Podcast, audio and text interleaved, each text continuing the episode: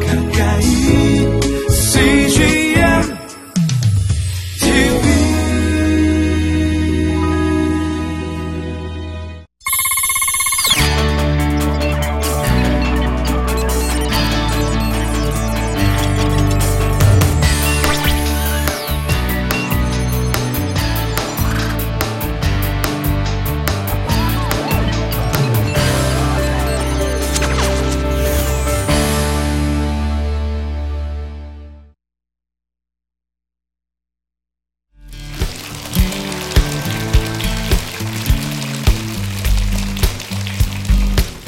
가정의 달 5월 어, 이렇게 좋은 달에 여러분을 만나 뵙게 돼서 반갑습니다.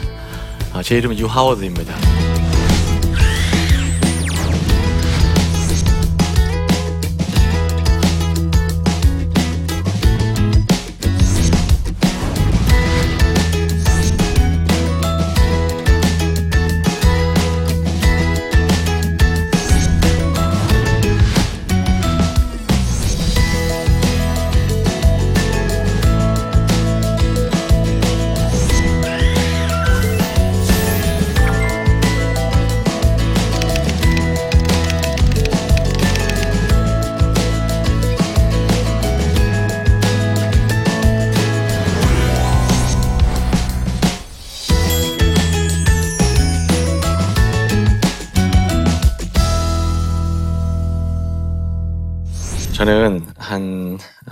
23년간 어, 초등학교, 중학교, 그리고 어, 고등학교 학생들과 계속 지내왔습니다.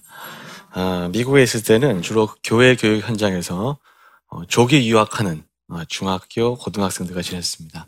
아, 최근 한 10년에서는 어, 이제 대치동에 있는 아, 그 학원가에서 주로 초등학생, 중학생들과 지내왔습니다. 어, 많은 분들이 이제 질문하는 것 중에서 왜 교회, 교회 교육 현장에서 사교육 현장으로 왔냐 하는 질문 하시는데요. 제가 20대 때 이렇게 교회 교육 현장에 있다가 이제 계기가 돼서 책을 이제 조그맣게 쓰는 경우가 있었는데, 어, 그때 이제 세미나 아니면 이렇게 강연을 많이 다니게 됐어요. 근데 결론은 항상 뭐냐 하면, 어, 그래도 청소년 사역, 그래도 주일학교 사역은 안 돼였어요. 왜? 물어보니까 사교육 때문에 였어요. 예. 그래서 어, 도대체 대한민국 사교육이 뭔가 하는 의구심이 많이 들었다가 아, 한 10여 년 전에 잠깐 한국에 쉬러 들어왔다가 어느 이제 학원에 이제 지원하게 됐는데 참 이렇게 운이 좋게도 이제 그 고용이 된 거죠. 그리고 그 학원이 대치동에 있는 3대 영어 학원 중에 하나로 이제 성장하게 됩니다. 그래서 그 성장하는 과정에 저도 이제 뭐 말단 강사로 들어와서 팀장도 되고 교수 차장도 되고 선생님도 훈련시키고 하는 그런 과정 중에서 많은 아이들을 보게 되잖아요. 그래서 그 아이들을 보면서 한 가지 놀라운 사실을 발견하게 됩니다. 뭐냐면 어렸을 때 굉장히 비범했던 아이가 이상하게 나이 30이 가까우거나 30을 넘기면서 평범 내지는 평범 이하의 삶을 사는 그런 애들을 보았고요.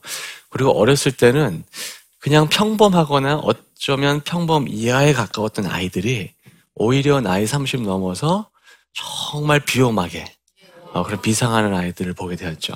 그래서 굉장히 오랫동안 질문하게 되었습니다. 여기에 대한 어, 이유가 뭘까? 아, 30 넘어서 행복한 아이들의 공통점은 뭔가? 어, 저는 뭐 지금까지 제가 세- 발견한 어떤 답이 정답이라고 생각하지는 않습니다. 그러나 함께 자녀를 키우는 입장에서 혹시나 이런 얘기가 여러분에게 도움이 됐으면 하는 마음으로 오늘 말씀드리겠습니다. 어, 이 학생은 고등학교 때 미국으로 유학 갔습니다. 명문대 졸업했습니다. 실력도 있어서 정말 좋은 회사에 취직했고 영주권까지 받았어요. 아주 유명한 정보 통신 기술 회사에 지금 취직하고 있습니다. 어, 사회에서는 성공한 지성인, 어, 교회에서는 어, 거룩한 지도자. 그런데 가정에서는 폭군입니다. 예. 아, 난리치는 자신이 무서워서 방문을 꼭 닫은 채 이불을 뒤집어 쓰고 어, 무서워서 벌벌 떠는 다섯 살짜리 아이의 모습이 아직도 눈알에 거른거른 한다면서 저와 상담하던 그런 날이 있습니다. 그럼에도 불구하고요, 그 친구의 그 버릇이 고쳐지질 않고 있습니다. 예. 자기 자신도 통제가 안 된다는 거죠. 어, 두 번째 사례입니다. 어, 이 친구는 유학을 마치고 국내에 들어와서 어, 30대 초반에 이 국내 우수 기업 중직에 있습니다. 그 나이에 어, 그런 연봉을 받으면서 그런 영광을 누리면서 살 수 있는 내가 전 세계에 몇이나 있을까 싶을 정도로 참 잘 이렇게 어, 나가는 아이죠. 어, 그 바쁜 일정에도 불구하고 최근 박사 과정도 마쳤습니다. 그런데 이 사람이랑 얘기를 해보면 본인은 볼품이 없다는 거예요. 예.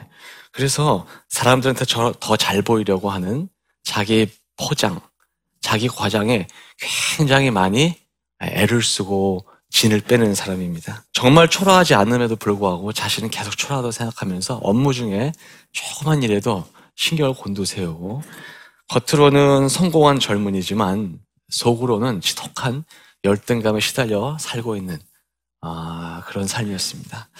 어, 30대 이제 초반이자 당시 이제 20대 후반이었는데 가르쳤던 학생 한 명을 제가 이 대치동 학원가에 꽂아주었습니다.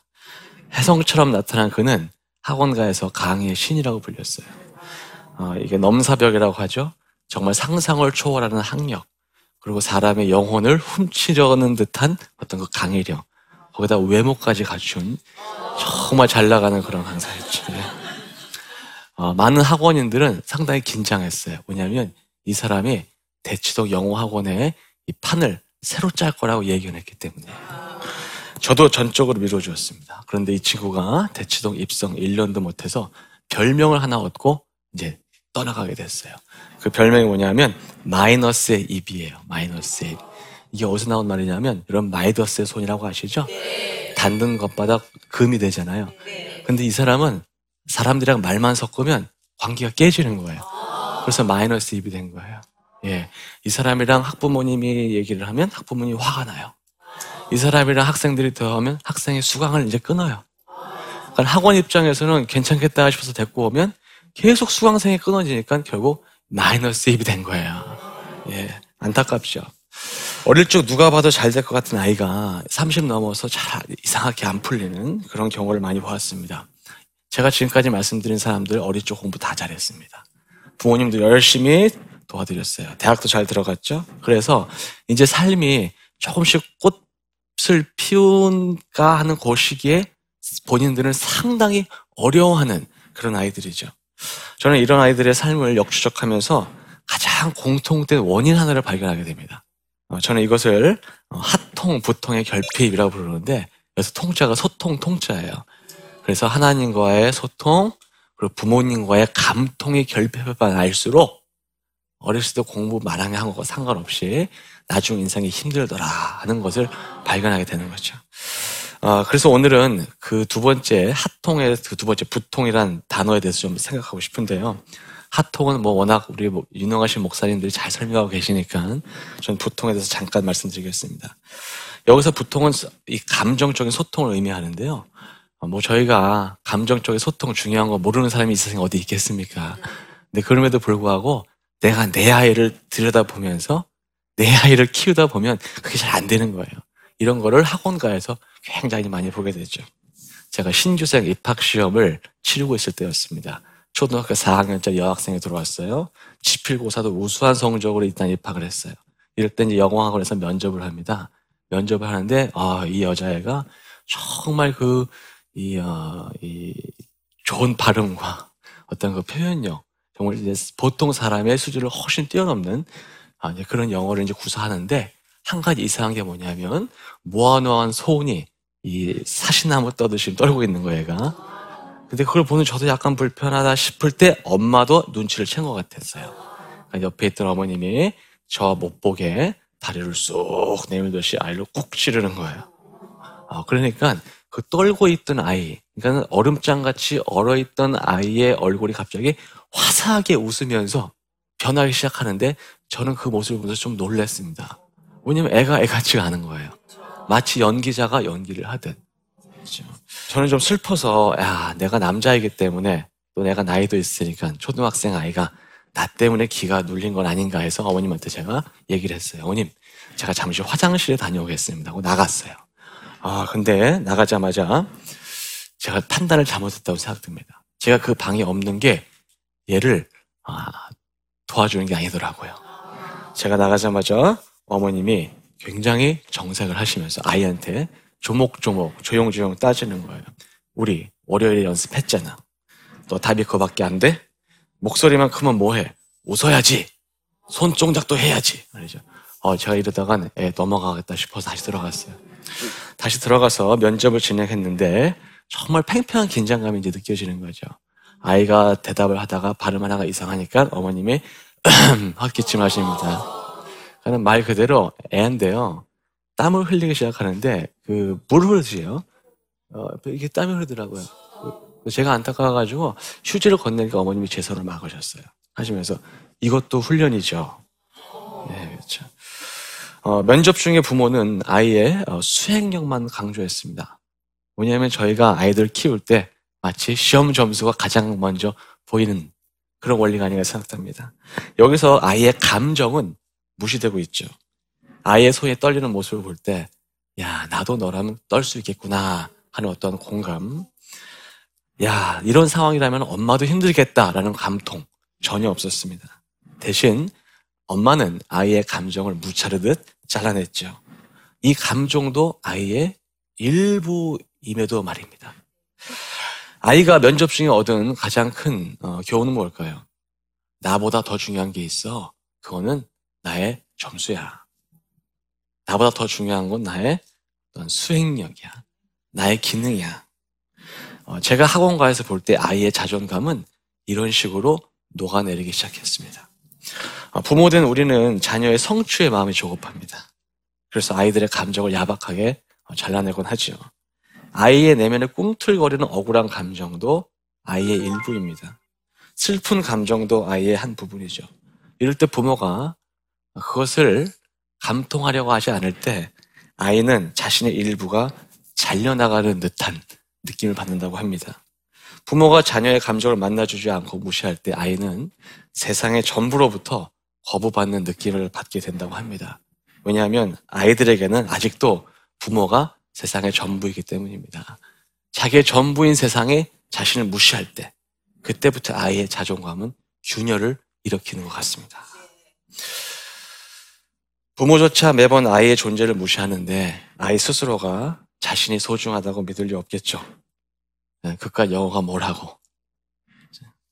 초중학교한테 영어가 뭐 그렇게 대단하다고 아이의 자존감과 바꾸려고 하는지 말입니다. 아쉽게도 조기 교육 열풍이 시작되면서 학원가에서 보는 아이들은 이미 어려서부터 자존감에 많은 경우 금이 가고 있습니다. 우리가 영어 발음에 몰두한 나머지 아이의 감정 발음은 놓치고 있습니다. 아이의 독해 점수 때문에 아이의 마음 점수는 읽지 못하고 있는 거죠. 다시 면접 얘기로 돌아가겠습니다.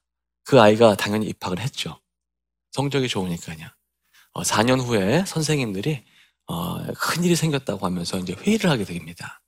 어떤 한 아이가 있는데 어른의 상상을 수준을 초월하는 그 부정행위를 시험 볼 때 이제 하고 있는 거죠. 그리고 또 하나는 당시 그 학원에서 우리가 토론을 하고 있는데 토론하다 보면 찬반이 있기 때문에 자기와 다른 의견이 나올 수 있지 않습니까? 한 아이가 거기에 대한 너무나 심한 과민 반응을 보인다는 거죠. 알고 보니까 4년 전 그 아이였어요. 어, 결국 어, 일이 커지게 돼서 어, 머님을 만나게 됩니다. 어, 머님이 저에게 많은 말을 해주셨는데 이 얘기가 제가 지금도 기억에 남습니다. 어릴 때는 애가 착하고 순종적이었는데 중학교 2학년 되면서 갑자기 변했어요. 학교에서 친구를 잘못 만났어요. 예. 그러면 뭐 그럴 수도 있을 거예요. 근데 저희가 보는 대부분의 사례는 얘가 친구 잘못 만나서 그런 거 아닙니다, 지금. 제 생각에는 얘가 어른을 잘못 만난 것 같습니다. 교육을 교육으로 변질시킨 어른들 사이에서 아이들이 이렇게 숨막혀 하고 있는 거죠. 어쩌면 그 한복판에서 가장 책임감을 느껴야 할 사람은 어, 저같이 사교육 현장에 있는 저 같은 사람들이 아닌가 생각하고 두 번째는 이것을 적절히 활용하지 못하고 욕심으로 몰아붙이는 부모가 아닌가 생각됩니다. 그래서 저는 그 아이가 친구를 잘못 만난 게 아니라 어른들을 잘못 만난 게 아닌가 생각이 됩니다. 잦은 부정행위 당연합니다. 왜냐하면 자신의 존엄성보다 점수가 중요하다고 배워내거든요. 토론 중에 고성, 과격행위 당연하죠. 왜? 얘는 어려서부터 감정 다루는 법을 배우지 못한 거예요. 그럼에도 불구하고 얘는 분명히 좋은 대학은 갈 거예요. 왜냐하면 점수로 살아남는 데는 이미 도가 트네. 한국의 사교육은 아이의 점수도 올려줄 수 있고요. 재능도 만들어줄 수 있어요. 그렇기 때문에 얘는 좋은 대학을 갈 거예요. 그러나 대학 졸업 이후 30대 이후에 이 아이의 삶이 어떻게 될 것인가 이것은 다른 문제인 것 같습니다. 그래서 이제 저는 이런 식으로 자라난 많은 아이들이 나이 30 가깝거나 30 넘어서 이상하게 변질되는 모습을 많이 보았습니다. 가끔 이런 식으로 말하는 사람들이 있습니다. 애들이 뭘 알아. 이 지들 밥그릇 챙겨주려는 엄마의 마음, 부모의 마음, 지금은 몰라. 그러니까 빡세게 밀어붙여. 나이 들면 다 이해해. 라고 부모님들이 많이 말씀드리는데, 전 그럼에도 불구하고 조기 교육만큼 조기 감통이 중요하다고 말씀드리고 싶습니다. 제가 미국에 있었을 때 어, 저를 아껴주시던 한 변호사님이 계십니다. 그 변호사님은 저를 잡고 본인의 아버지 얘기를 무척이나 많이 하셨습니다. 때로는 아버지 얘기를 하다가 울기도 하셨죠. 전 그래서 아버님이 아 돌아가신 줄 알았습니다.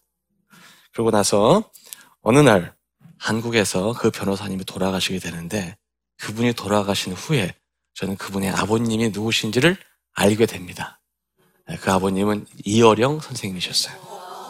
예, 그래서 지금은 잠시 똑똑했던 아버지와 똑똑했던 한 딸의 이야기를 어, 말씀드리려고 합니다. 먼저 그 따님을 소개하자고 한다면 어, 이화여대를 졸업, 조기 졸업하셨고요. 그리고 미국으로 건너가셔서 변호사가 되시죠. 그리고 변호사 이후에 남가주에서 주무 검사로 활동하게 되십니다. 어, 첫 아들을 어, 잃으셨고요. 둘째 아들은 자폐 진단을 받게 됩니다. 본인은 갑상선암도 앓고 두 번의 이혼을 경험하고 또 망각 손상으로 실명 위기에 있게 됩니다. 그렇죠? 이분이 그 이후에 50세가 넘어서 이제 위암을 투병 중이셨어요. 어쩌면 내가 죽을지도 모르겠다는 생각이 아마 그분 안에 있을지도 몰라요. 그래서 이분이 아, 책을 이제 한 권 쓰시게 되는데 아, 어쩌면 죽을지도 모르겠다는 그런 감정 앞에서 어, 이 변호사님께서 꺼낸 감정, 마음속에 깊은 어떤 섭섭함, 상처는 이혼에 대한 것도 아니었고 아이에 대한 것도 아니었어요. 그것은 바로 본인과 아버지에 대한 이야기였어요. 어, 변호사님은 책에서 이렇게 고백하십니다. 아버지가 큰 팔로 저를 꼭 안아주시면 그 따뜻한 품 안에 안기고 싶은 욕구가 제 안에 항상 있었던 것 같은데 그 욕구가 채워지지 않아 어렸을 때 제가 시도를 몇 번 했던 것 같아요. 그런데도 아버지는 그것이 익숙하지 않은 데다가 글을 써야 하기 때문에 아이가 귀찮게 하니까 저를 몇 번 밀어내셨던 것 같아요. 저에게는 그것이 평생 동안 저를 공격하는 상처가 되었다는 것을 나중에 깨닫게 되었어요. 사실 죄송한 말이지만 저는 아버지를 존경하지 않았어요. 우리 아버님한테 불만이 많았어요. 아버님이 글 안 쓰고 유명하지 않아도 좋으니까 돈 많이 벌지 않아도 좋으니까 그냥 내가 학교에서 돌아와서 아빠 하고 돌아오면 그날 내가 학교에서 상을 받으면 저는 선생님도 아니고 엄마도 아니고 그냥 아빠 칭찬이 받고 싶은 거예요. 14살, 15살, 16살, 3년 동안은 사는 것 자체가 힘들고 무섭던 기간이었어요. 제 마음속 깊이 있던 고민을 아무도 몰랐죠. 엄마가 이런 딸을 원하는 것 같다 하면 거기에 맞추려 노력을 했고, 아버지가 이런 딸을 원하는 것 같다 하면 또 그 딸이 되려고 노력을 했어요. 미국에서 결혼해서 이민 가서 유학 가서 사는 동안 너무 힘든데 아버지한테 한 번도 아빠 나 힘들어요 도와주세요 전화 안 했습니다. 왜냐하면 제 안에는 제가 만드는 거부받은 기억만이 가득했기 때문이죠. 네가 내 말 듣고 살아서 고생하지 라고 말하는 아빠에게 제 자신을 철저하게 숨기고 싶었어요. 여러분 이것이 투병 중에 한 사람이 꺼내놓은 50 넘어 꺼내놓은 마음의 상처였어요. 한 시대를 이끌던 석하 계셨습니다. 이여령 선생님은. 그럼에도 불구하고 정작 자기 딸에 있는 마음은 모르셨어요. 석학의 반도 못 되는 나는 내 아이를 알 수 있나? 한번 생각해 볼 문제라고 생각합니다. 설득과 반박의 전문인 이민아 변호사님도 자기의 마음을 부모한테 결국 전달 못했어요. 부모에게 상처받지 않은 자녀는 못 봤습니다. 그리고 자녀에게 섭섭하지 않은 부모도 못 봤어요. 어쩌면 부모와 자녀가 서로 상처 주고 사는 것 비정상적인 것 같지 않아요. 왜냐하면 우리는 결국 어, 불완전한 존재 아니겠습니까? 그럼에도 불구하고 감정이 통하지 않아서 고통하는 통은 줄일 수 있다고 봅니다. 특히 성적에 눈이 멀어서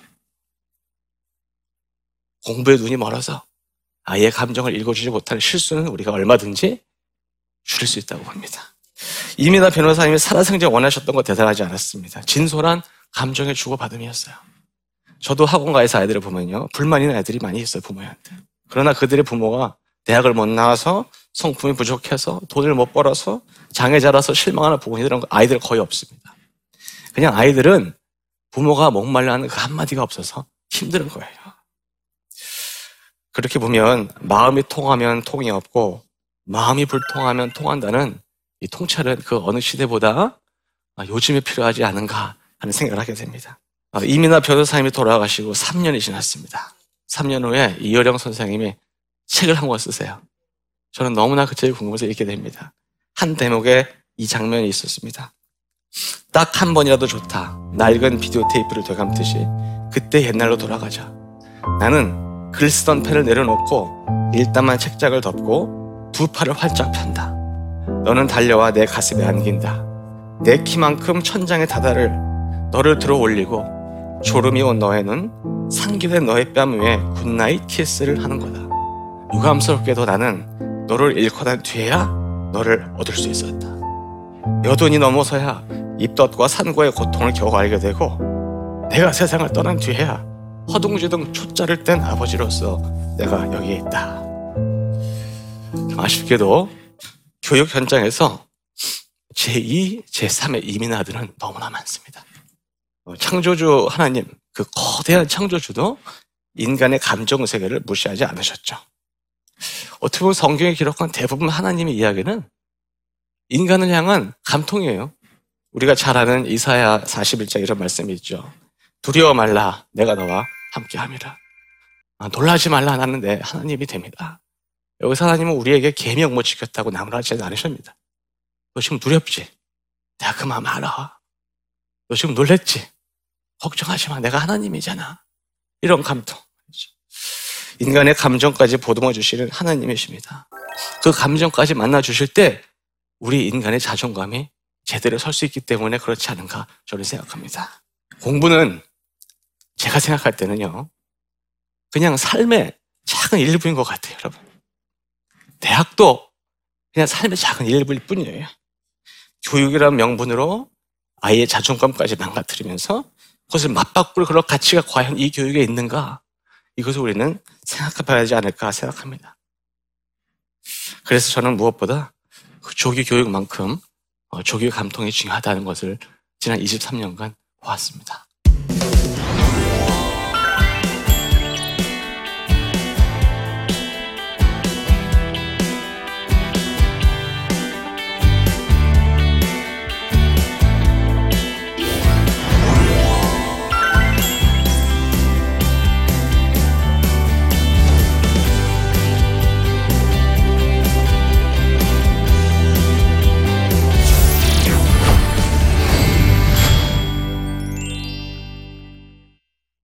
지금 이 시간에는 어, 질문 어, 들어온 거 몇 가지를 어, 답변 드리고자 합니다. 예. 마음 성적을 생각하다가 공부 성적을 놓치는 건 아닌가 하는 걱정이 듭니다. 어떻게 해야 할까요? 예, 굉장히 어려운 질문입니다. 어, 저는 그 마음 성적만 강조하는 건 아닙니다. 물론 아이에게 공부 성적 중요하다고 생각하죠. 어떤 경우에는 너무 부모들이 마음 성적만 생각하다가 아이의 공부 성적이 정말 놓치는 경우가 있어요. 그런 아이도 결국에 성장하면 그거 좀 원망하더라고요. 그 제가 생각하는 중요한 것은 마음 성적과 공부 성적의 균형.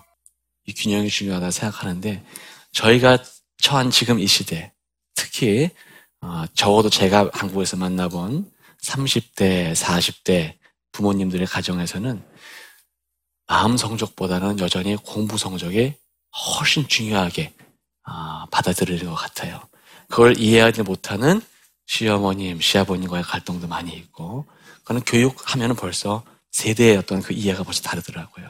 그래서 오히려 이 시대의 젊은 세대의 균형은 어, 공부 성적 조금 내려놔도 괜찮으니까 아, 마음 성적 조금 더 신경 써주면 어떨까 어, 그런 생각이 듭니다. 예. 예, 다음 질문 보겠습니다. 예. 아, 원장님께서 생각하시는 교육의 가장 중요한 가치와 목적은 무엇인지 궁금합니다. 그랬어요. 예, 이것도 굉장히 어려운 질문이네요. 예. 어, 제가 서울에 와서 어, 굉장히 교육 가치에 대해서 놀란 것이 하나가 있는데요.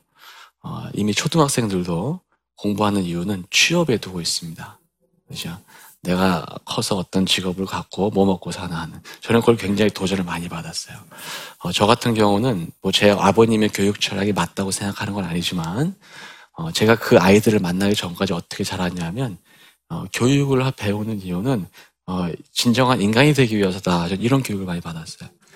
그래서 제가 이제 젊었을 때는 이제 신학도 하고 그다음에 경영학도 하고 지금 다시 또 이제 교육학을 공부하거든요. 어, 이런 모든 여정 가운데 어 내가 이걸 공부하면 이걸 먹고 살겠다 하는 그런 생각 전혀 없었어요. 근데 한동안은 어, 이 취업에 굉장히 눈이 밝은 아이들과 대화하면서 또 그들의 부모님과 대화하면서 아 우리 엄마 아빠는 왜 안 그랬을까 하는 또 아쉬움도 들더라고요. 그런데 어, 여러 가지 상황을 돌아보면서 지금 봤을 때 오늘 누군가에게 저에게 물어본다고 한다면 어, 교육의 참 목적은 취업도 아니고 아, 뭐 정말 그 인간됨이 어떤 그 인간 됨됨이 이것도 좀 아닌 것 같고 교육의 가장 큰 목적은 여호와 하나님을 알아가는 것이 아닌가 저 이렇게 생각합니다. 왜냐하면 말씀 그대로 모든 지혜의 근본은 살아계신 하나님에서 오는 것이고 우리가 그 공부를 통해서 그 하나님을 조금 더 알아갈 수 있다고 한다면 정말 성공하지 않은 공부인가 말씀드렸듯이 공부, 대학, 어떤 요즘 말씀드린 스펙 이런 거는 인생의 정말 작은 일부분인 것 같아요. 그 일부분을 갖췄다고 해서 그 아이들이 사회생활에서 아니면 그 직장생활에서 잘 풀리는 것도 아닌 것을 너무나 많이 보게 됩니다. 오히려 한 사람의 능력이 조금 떨어진다 하더라도 살아계신 하나님을 알고 그분과 소통하고 또 그분의 가르침에 순종하는 바보 같은 사람이 더 멀리, 더 높이 올라가는 것을 너무나 많이 보고 있습니다. 그래서 다시 한번 말씀드리고자 하면 오늘 제가 생각하는 교육의 가장 중요한 가치는 여호와 하나님을 알아가는 것이라고 말씀드리고 싶습니다. 예. 일부 어, 강연에 대한 초점을 다시 말씀드리고자 합니다. 아, 교육이 교육으로 변질되어 가고 있는 듯한 지금 이 시대에 저희가 다음 세대를 위해서 할 수 있는 한 가지 어, 욕심을 좀 내려놓고 그 아이들을 어, 진정한 인격적으로 인격체로 만나주는 특히 그 아이의 감정을 소통해주는 이 부분이 제가 봤을 때는 너무나 중요했다 하는 그 요점을 정리해드리면서 말씀 맺겠습니다. 네, 부족한 제 강의를 열심히 들어주셔서 감사합니다. 감사합니다.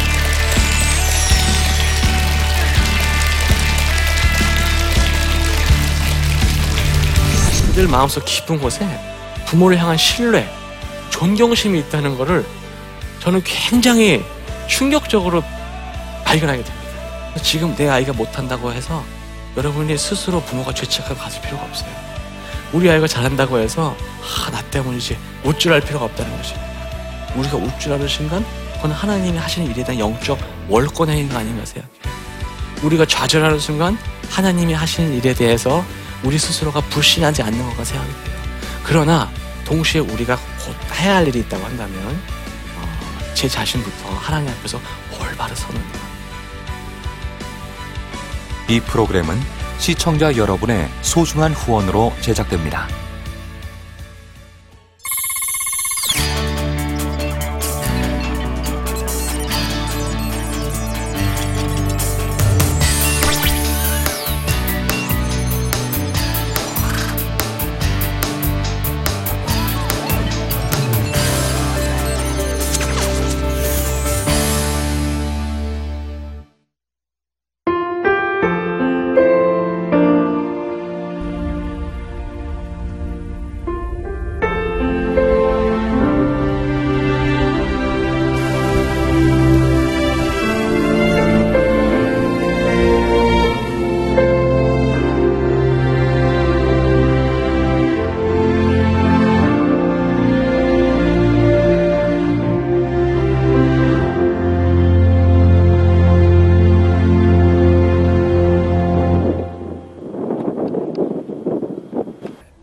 출근을 해서 일을 시작하려고 하는 그런 순간이었는데 전화가 왔더라고요.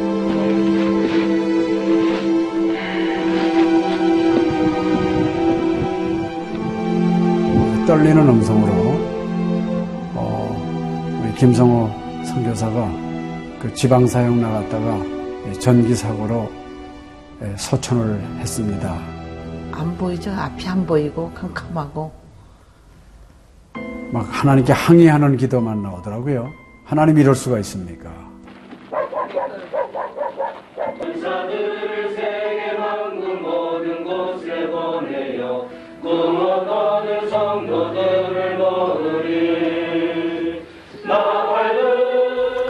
성호야 미안하다 미안해 이렇게 그 생각밖에 없어요.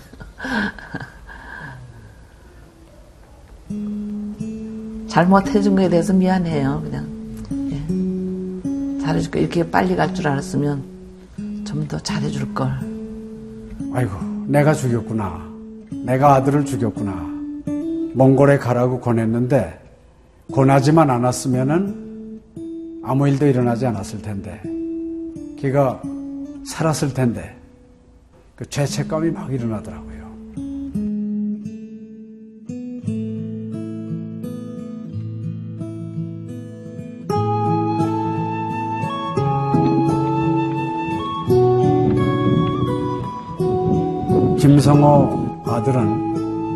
네, 네가 보낸 것이 아니라 내가 보냈다. 하나님께서 아들을 보내셨다고 하는 그런 음성으로 저희가 들려지는. 2000년도에 저희 아들을 그 울란바토르 날랑 공동묘지에 묻으면서 하나님의 속삭임이 제 마음에 있으셨어요. 예, 김여일아, 때가 되면 너도 와라.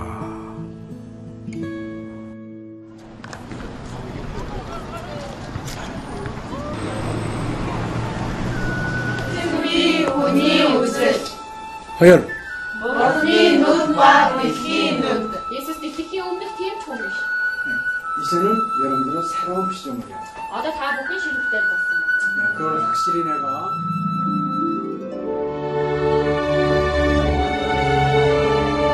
저희 아들 그 추모하는 에, 바로 이제 그 시기에 제가 그 시즌으로부터 연락을 받았다는 게 참 그냥 우연만은 아닌 것 같아요. 이 선교 현장에 그 교육 프로그램이 많이 빈약하기 때문에 TV 프로그램 같은 걸 통해서 그 조금 부족한 부분을 좀 보충했으면 하는 그런 생각을 늘 가지고 있었는데, 아유, 너무 참 좋다는 걸 느꼈습니다. 어, 이제 하나님께서 또 저희 가정에 또 우리 제 사역지에 주시는 좋은 선물이 아닌가 저는 그런 생각을 좀 하게 되었습니다. Одоо Монгол болохоор яг христчсэн нэвтрүүлэг гэх юм бол нэг их байдаггүй. Тэр ганцхан зөвлөг ганцхан байдаг болохоор тэр нь ч гэсэндээ сая христнийг ингээд сайн үзүүлч ч юм уу тэ христийг яг шууд ингээд амжуулах ямарч боломжгүй байдаг учраас ярьж сонсож чадахгүй гэсэн мэд хүмүүс англи сурангаа судаан сурж байгаа учраас а тэрийг бас сонсоод ингэж уншаад тэтгэл хийж байгаа даа талархалтай нэг зүгээр ингэ нэвтрүүлэг гараагүй штэ тэгээд өхөө яг христчэн бусад орнууд маань яаж мөргөл өрөвт юм өөр бас тхэн хүмүүс ямар хөө байдлаар хүлээж авд ийм хөө байдлуудыг хүлээж авдаг байгаа юм. Монгол ирсэн СЖН-д нэвтрүүлгийнхаа даа тэгээ баярлаа. Тэг үнхээр баярлаа. Тэг амжилт хүсье аа. Амжилт. Сургууль дээр ин телевизийг бидлсэн баярлаа. Маш гоё. хайртай шүү. 사랑해요. 감사합니다. CGN.